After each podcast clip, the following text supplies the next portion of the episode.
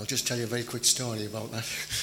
I went to my boss at Stockton Ambulance Station and said, I want to transfer to go to Middlesbrough Ambulance Station. He looked at me and said, What? Do you realise how rough they are over there? I said, Yes, I want to be over there in the thick of it. So I transferred to Middlesbrough Ambulance Station. Very first day, six or two shift, yeah, six o'clock in the morning, I walked into the ambulance station. A man walked right up to me and said, Who are you? Uh, and I told him who I was, and then he swore at me and said, Keep out of my way. so that was my introduction to Middlesbrough Ambulance Station. However, I stuck with it for many, many years, and you believe how many people would listen to you from the gospel and they would see your faith was genuine. So that's an encouragement to young people in the workplace. Yeah, I hope no one swears at you in there. because that's not very pleasant. Right, we're turning to Revelation. We're into chapter 14. Chapter 14, 15, and 16 are all very similar. We might get through most of them. If not, we'll just turn to it some other time. But we're reading from chapter 14, the vision of the Lamb.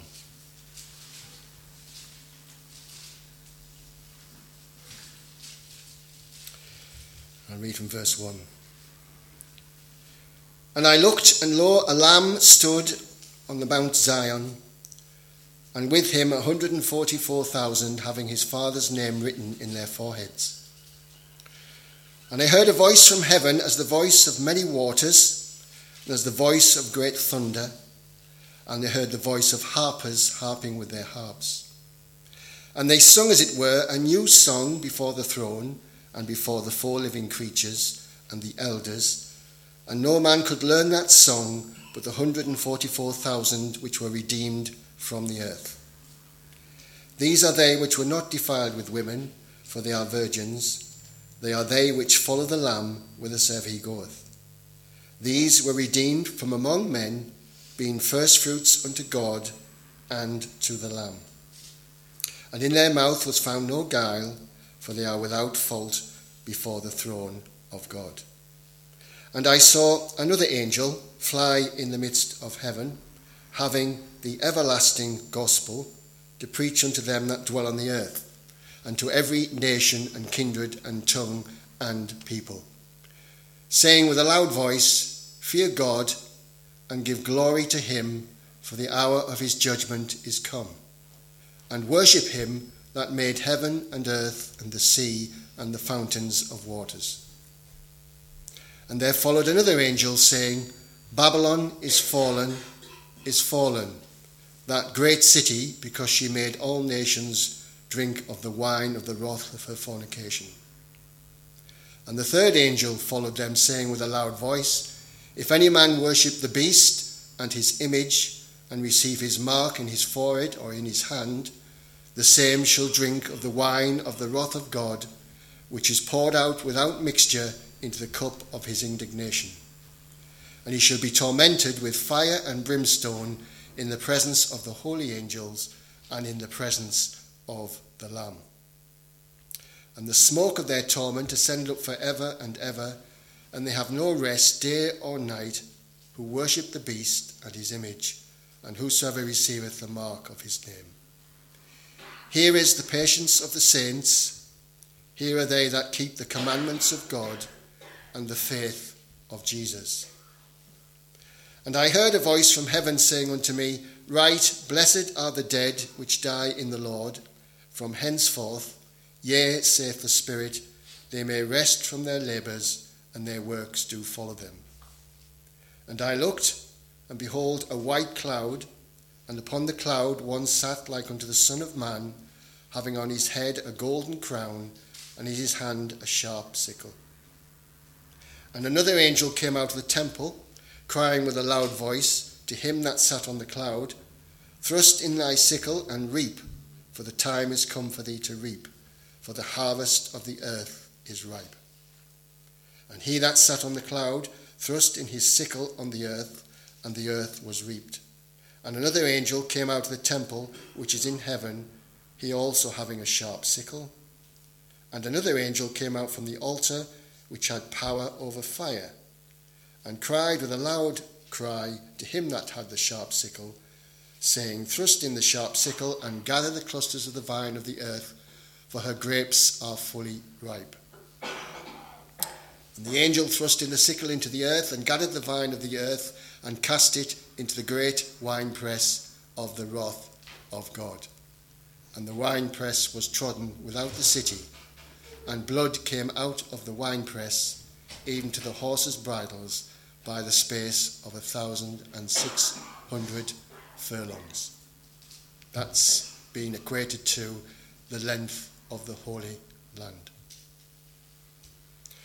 So, one of the first applications we have, and, and we can learn from this, is remember, Revelation is a book of judgment, a book of righteous judgment. And we must not, you know, we see awful things that are happening here, the, the wine press of the wrath of God, you know, being poured out. This is God's righteous judgment. And we shouldn't question. Shouldn't question the righteous judgment of God and the things that are happening. But what we see here is a series of visions. It's not in chronological order. Yeah, chapter 14 is not in chronological order. It's a series of visions and it's like pieces of puddle, puddle, pieces of a puzzle put together. Right? And it's the seven things that we're going to consider. There's verses 1 to 5, which is the vision of the Lamb. There's verse 6 and 7, which is the angel with the everlasting gospel. Uh, there's Babylon, which is fallen, which is Roman Catholicism. That gets taken care of in chapter 17 and 18. Uh, there's the worshippers of the beast, which have judgment laid upon them. Um, there's the harvest of the earth as well, and there is encouragement for God's people, and there's a time of judgment. But we'll start with Behold, I looked, and lo, a lamb stood on Mount Zion, with him 144,000 having his father's name written in their foreheads. Now, this is not an exact number. This is, you know, it won't be that exact number. But it means a lot of people. Right?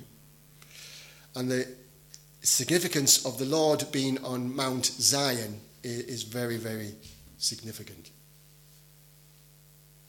Because Mount Zion was the place where David had the ark, wasn't it? It was on Mount Zion. And Mount Zion is, in Hebrews, contrasted with Sinai, where judgment went out in Sinai and keep, not keeping the law. And Mount Zion is kingly grace. It's his kingdom. When he, when he takes the kingdom, it's kingly grace that Mount Zion is talking about in opposition to Sinai. So it's kingly grace. And these 144,000 are Jews which have been martyred in the Great Tribulation, which is in chapter 13. Remember, we did all the Great Tribulation in chapter 13 and the things that happened. So these have come out of the Great Tribulation, uh, and it's cost them their life to be true to God. Yes? That's still happening in the world today, isn't it? Lots of Christians in other countries are persecuted. Lots of Muslims who become Christians in certain countries. As soon as that is known, they can say, I'm going to die because I will be killed for what I'm just confessing. So that's a wonderful thing for them, isn't it? That they will stand up with their faith, even though they know it will possibly mean death for them. these were martyred. And it says they have his father's name written in their forehead. And it signifies they are God's own possession. Father's name in their foreheads. You remember the beast was putting a mark, wasn't it? A mark on the forehead and a mark on their hand what be more visible than the hand, but the mark of the beast was there. And any Christian in them days that was happening, they would refuse to have the mark of the beast in their forehead or on their hand. And a result of that, they lost their lives through martyrdom. They would be killed. But they sing a new song. And this song is unique to them. Yes? And this song, no one else knows. It's unique. But they sing it before the elders. Remember, the elders are in glory. That was us raptured in the church. It's Old Testament saints, New Testament saints. We're in the glory at this time. And they are singing this song to the living creatures and to the elders in the glory. But it's their song, unique to them. Do we have a song? We do, don't we? Revelation chapter 5, we'll have a, we will have a song about the Lord Jesus Christ. And as we've been singing in hymn books, we have loads of songs, don't we, that we sing in praise to God and to the Lord Jesus Christ. But in Revelation chapter 5, we say, and it's for the elders and things. When he had taken the book, the four beasts and the four and twenty elders fell down before the Lamb, having every one of them harps and golden vials full of odors, which are the prayers of the saints. And they sung a new song, saying, Thou art worthy to take the book, to open the seals thereof that was slain, and redeemed us to God by thy blood, out of every kindred, tongue, people, and nation. And thou hast made us unto God kings and priests, and we shall reign on the earth. Isn't that a nice song that we have? When we're in the glory. Because we'll be singing these songs in the glory. So these, they, they sung a new song before the throne, before the four beasts and the elders. And it's for 4,000, which would, 144,000, which redeemed from the earth. And we can give thanks for our redemption as well, can't we? It's another application. We are redeemed. What a wonderful thing that is. Where would we be if we weren't redeemed? Uh, verse 4 is strange when they, that's are they which were not defiled with women, for they are virgins. This probably might mean set apart to God in that sense. These are they which follow the Lamb whithersoever he goeth. These were redeemed from among men, being the firstfruits unto God and to the Lamb. So firstfruits is good, isn't it? Firstfruits for God and the Lamb of these people who are doing that. Now we can have an application of first fruits, can't we? Romans 8, verse 23. It says that we ourselves, who have enjoyed the first fruits of the Spirit, as a foretaste of the blissful things to come. It's heavenly, yes. We have the seal of the Spirit as well. So we enjoy the first fruits of the Spirit now. And the scripture tells us in Romans 8, doesn't it, that we are waiting. What are we waiting for? We are waiting for the adoption of sons. That's what we're waiting for. If we die now in Christ, we will be absent from the body and present with the Lord. So that's a blessing as well, isn't it? And some people say, let it be smooth and swift. But if we die now, we'll be absent from the body and present with the Lord. So this is wonderful that the first fruits of the Spirit we have, and we can look forward to this day when we have the adoption of sons, which is the redemption of the body. Yes? All the saints that are in glory now, they are still waiting for the redemption of the body. That's when we will have a new body, fashioned like unto Christ's body, and it will take place instantly at the rapture.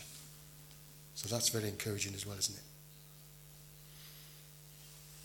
And when we're talking about other names that they have and, lots of things, we have names in Revelation at the beginning, haven't we? In Pergamos, where it says, I will give him a white stone this is every, every Christian in glory. Yes, I will give him a white stone with a new name written on it.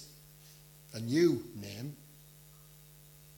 I've never liked my surname all the life I've been here, but I'll have a new name. Yeah.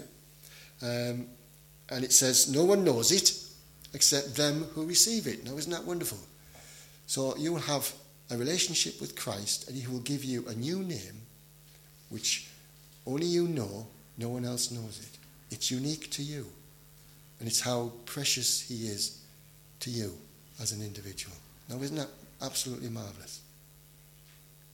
Individual love of the Lord Jesus Christ, and He names us a different name. So I'm looking forward to that.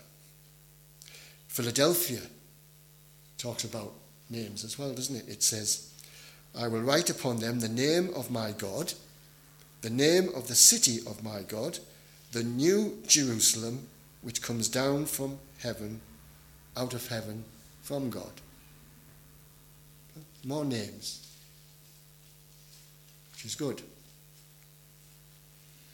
And then we're going to talk about this everlasting gospel. The everlasting gospel is a wonderful concept, isn't it? At the moment, we've got the, the gospel of the grace of God. When Jesus was crucified and put in the tomb and resurrected, the gospel that went out is the gospel of the grace of God. And we need to give thanks for the gospel of the grace of God. Yeah. That's what Paul says it was the gospel of the grace of God. The gospel of the kingdom was suspended, remember, because the Jews rejected Christ. So the gospel of the kingdom did not take place. But the gospel of grace came in. The everlasting gospel is very much related to the kingdom. So it's when Jesus reigns in the kingdom, the everlasting gospel is related to that. And the gospel of the kingdom will go out again once we are taken away and raptured.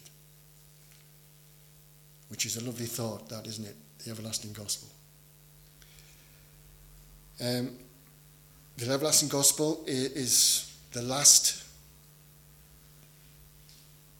link of grace towards man. The everlasting gospel. And it's gone out and it's preached the everlasting gospel is preached here by the angel. So we ask the question what is the message of the everlasting glory? And it's verse 7. Saying with a loud voice, the angel saying this Fear God, give glory to him, for the hour of his judgment is come, and worship him that made heaven and earth and sea with the fountains of water. That is the message that will go out to these people by the angel, and it's called the everlasting gospel.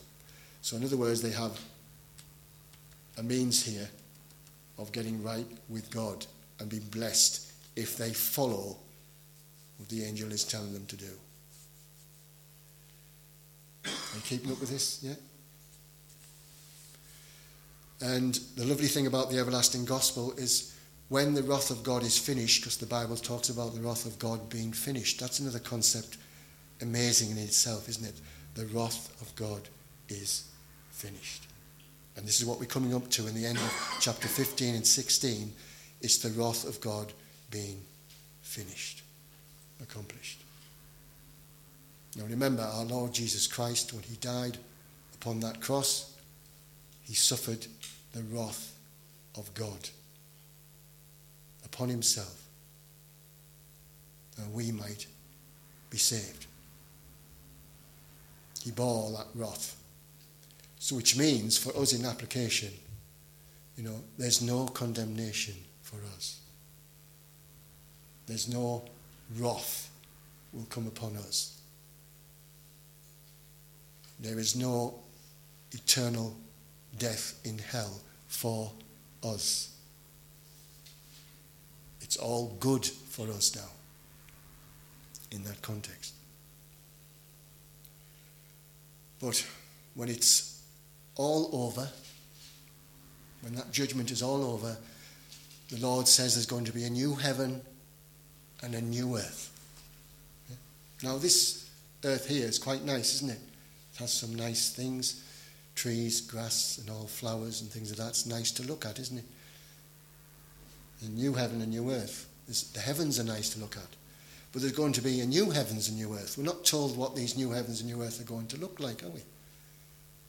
Although some people who, these people who said have died and they've gone up to heaven, and they've come back again, they see things like flowers and rivers and trees and all sorts of things like that. Yeah, which makes me very sceptical about what they're looking at. but there is going to be a new, a new heaven and a new earth. Right? And in that new heaven and new earth, that technically is the everlasting gospel. So for eternity, we will know grace, everlasting gospel. That is a good thought, isn't it? Then we have in verse 8 Babylon. Babylon is fallen, the great city, because she made the nations drunk with the wine of her fornication. Now, we don't get confused this with Babylon in ancient times, yes? It's not that Babylon. This Babylon is Roman Catholicism. Yes?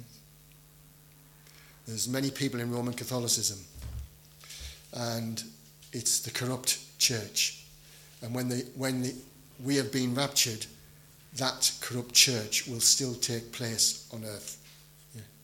And the Bible tells us in chapter 17 Roman Catholicism is linked to the beast. The woman rides on the beast which is the head of the Roman Empire. So they are closely linked religion and the beast. But eventually that link will break and it will be destroyed. It's apostate church, yes. It's still there. So that's what that means. It's Roman Catholicism will be fallen at that time. There's a lot more to that. Well, we see that when we come to chapter 17 and 18, uh, but it's very interesting to think about that. Come out from among them, that's what the Bible says, yes. Uh, it's very hard for Roman Catholics to, if they get saved, to come out of Roman Catholicism. Uh, it's hard for them to do that. I know one man I know very well, and he's a Christian, he's definitely a Christian, but it was very, very hard for him to, to come out of Roman Catholicism. But he did it in the end. He came out. So God judges the apostate church, the corrupt church of Roman Catholicism. And the third angel followed him, saying with a loud voice, If any man worship the beast and his image and receive his mark on his forehead, on his hand, the same shall drink of the wine of the wrath of God which is poured out without mixture into the cup of indignation, he shall be tormented with fire and brimstone in the presence of the holy angels and in the presence of the Lamb. So these people are far gone, aren't they, that are worshipping the beast and the false prophet and all them. The smoke of their torment ascendeth for ever and ever, and there's no rest day or night who worship the beast and his image and who receive the mark of his name. One of the, the sure fruits of Christians in them days, that they were genuine Christians, would be they would not receive the mark of the beast. Yeah? So that would be hard for them them days, yes? It would be so easily to give in and say, yeah, just put the mark on me, fine. But no, they would not allow that. So they would suffer for their faith in this great tribulation. And it makes you think are we suffering for anything for our faith? Is our faith costing us anything at the moment in this country? I mean, we can give thanks. We not, don't want persecution, please, but, but we can give thanks that we have the gospel in this country, that we can meet together, that we can worship together. We're not in fear of danger and things like that, although things might get worse. But in these days, you know, it was hard, but they gave their lives. They kept the faith. And then it says, Here is the patience of the saints, the endurance of the saints are they that keep the commandments of God and the faith of Jesus. So, what would be an example in our day, what we have now, what would be an example of our faith that we are remaining true to the Lord? And I thought about Jude, where Jude says, Contend earnestly for the faith which was once delivered to the saints. Yes. Once delivered to the saints. Contend for it earnestly. That's what we need to do, yes. Don't be ashamed of our faith. Give testimony to that faith. Sometimes it does work when you give testimony. But some people get testimony and still reject it.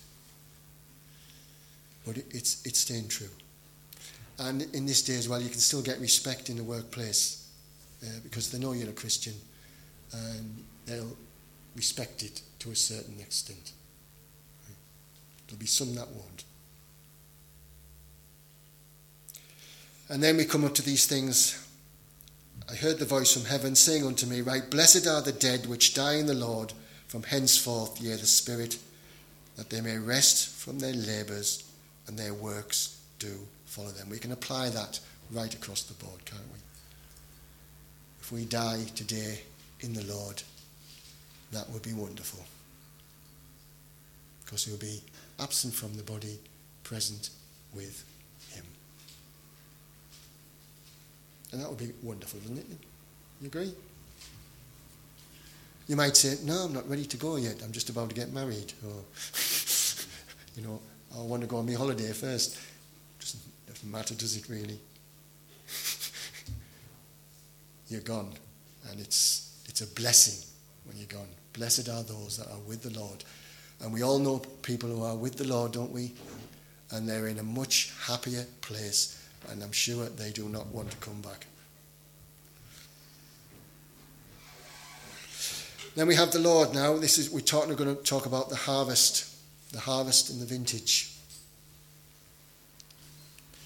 Another angel came out of the temple crying with a loud voice to him that sat on the cloud, which is the Lord Jesus Christ. It says, Behold, a white cloud, and upon the cloud one sat like unto the Son of Man, that's the Lord Jesus, having on his head a golden crown, and in his hand a sharp sickle.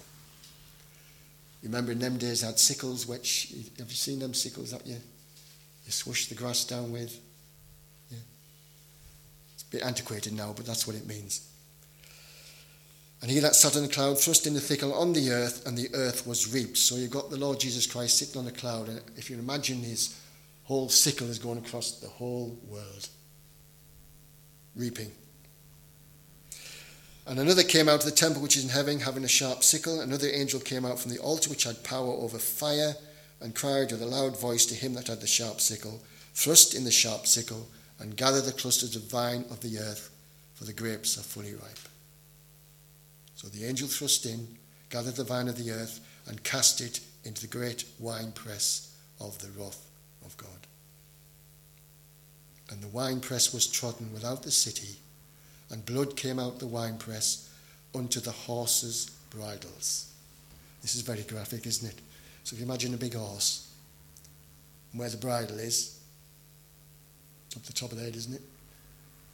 So far the blood's coming up and 1,600 furlongs, the length of the Holy Land. There's more judgments to come as well. And then there's the seven vials. There were seven angels in the chapter 14, there's seven angels in chapter 15 and 16. And I saw another sign in heaven, great and marvelous, seven angels having seven last plagues for in them is filled up the wrath of God. And that word filled up means the wrath of God is finished.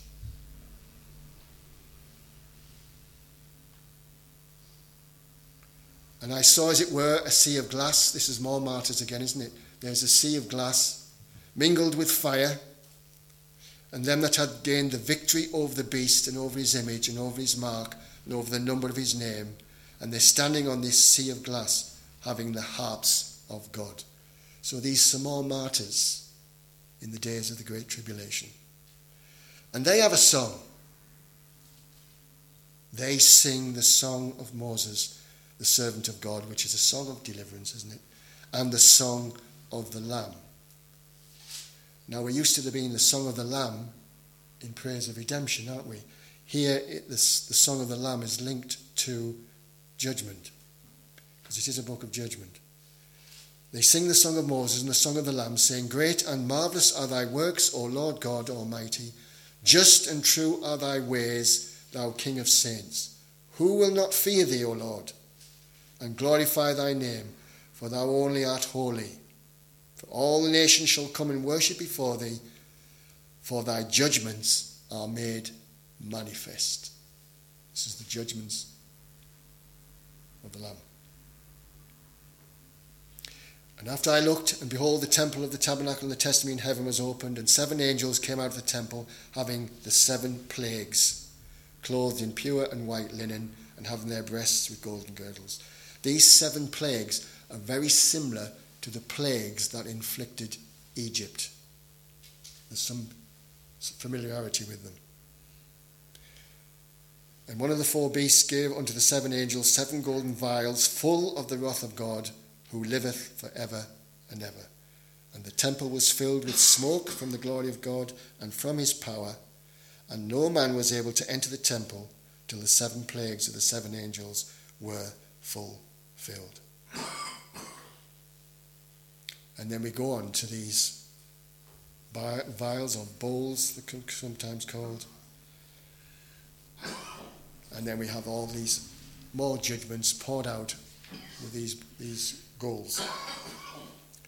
I heard a great voice out of the temple saying to the seven angels, Go your ways and pour out the vials of the wrath of God upon the earth.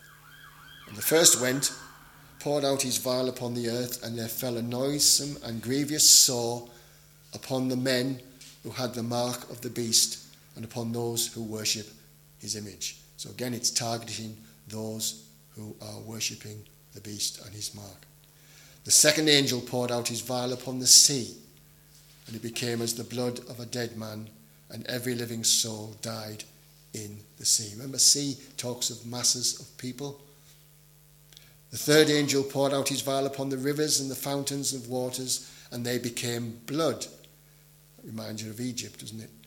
And I heard the angel of waters say, Thou art righteous, O Lord, which art and wast and shall be because thou hast judged thus. He is righteous in his judgments. For they have shed the blood of saints and prophets, for thou hast given them blood to drink, for they are worthy. And I heard another out of the altar say, Even so, Lord God Almighty, true and righteous are thy judgments. And the fourth angel poured out his vial upon the sun, and power was given unto him to scorch men with fire. And men were scorched with great heat and blasphemed the name of God, which hath power over these plagues. And it says here, they repented not to give him glory. Isn't that amazing that, that they still did not repent? And the fifth angel poured out his vial upon the sea of the beast, and his kingdom was full of darkness, and they gnawed their tongues with pain. So that's the throne of the beast, yeah? Head of the divine Roman Empire. It's targeted. And blasphemed the God of heaven because of their pains and their sores, and repented not of their deeds. The sixth angel poured out his vial upon the great river Euphrates, and the water was dried up, that the way of the kings of the east might be prepared. This is a very interesting one, this. because you can, you can get some YouTube videos that tell you that the Euphrates is drying up in places. But in the day to come, in the future, it is going to dry up altogether. And it's the eastern border of what was Rome. So that means there's all going to these kings of the east. It's a horde that's going to come right across into the western hemisphere. And we'll talk about that later on in the book of Revelation as well.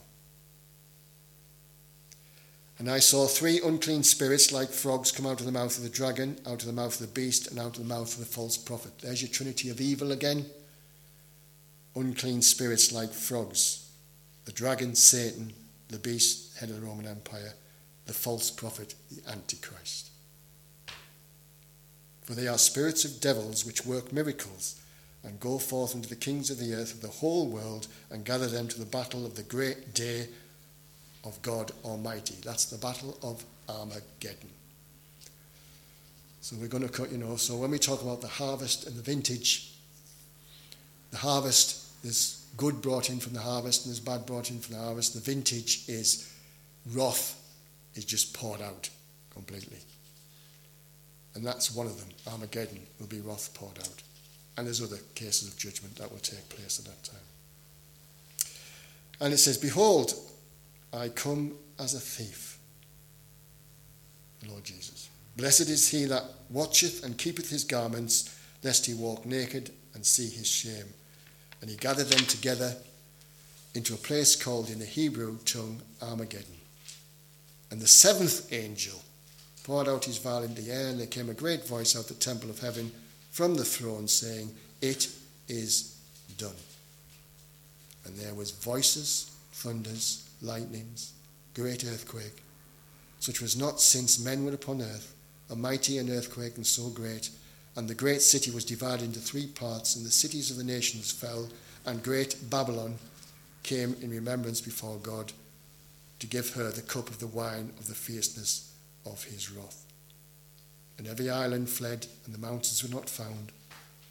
And there fell upon men a great hail out of heaven, every stone about the weight of a talent. And men blasphemed God because of the plague of the hail. The plague thereof were exceedingly great. So we managed to get through a few chapters there. It's all about judgment, isn't it? But we can take lots of encouragement from it as well and applications for it in our, in our Christian faith that we have now. And being true to that Christian faith, being genuine to it, and continuing to follow the Lord. brethren would always say, never get your conversion mixed up with your discipleship. You com- you're converted, but then there's discipleship. Uh, and we're going to come to that in, in Luke shortly as well. Discipleship. It's a big challenge of our discipleship to follow the Lord and take up our cross and follow Him. So, discipleship is good for us to think about when we get to Luke. Let's pray.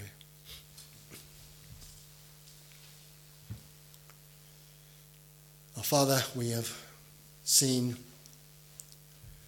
that thou hast given to thy Son this book of Revelation. It's his. The earth is his. The kingdom is his. And he shall reign in his kingdom. And we are told that we shall reign with him in that kingdom and we will see his magnificent glory, King of kings and Lord of lords. And that will be a wonderful occasion for us. And we're looking forward to that day when we're taken home and we shall come with him and with his holy angels in his glory, in his Father's glory, coming back to this earth in great power and glory and judgment. We thank you for these things. Uh, we give thanks again for the blessing of our own salvation and the redemption that we have in the precious blood of our Lord Jesus Christ. May we be true to him and follow him all our days. In his precious name. Amen.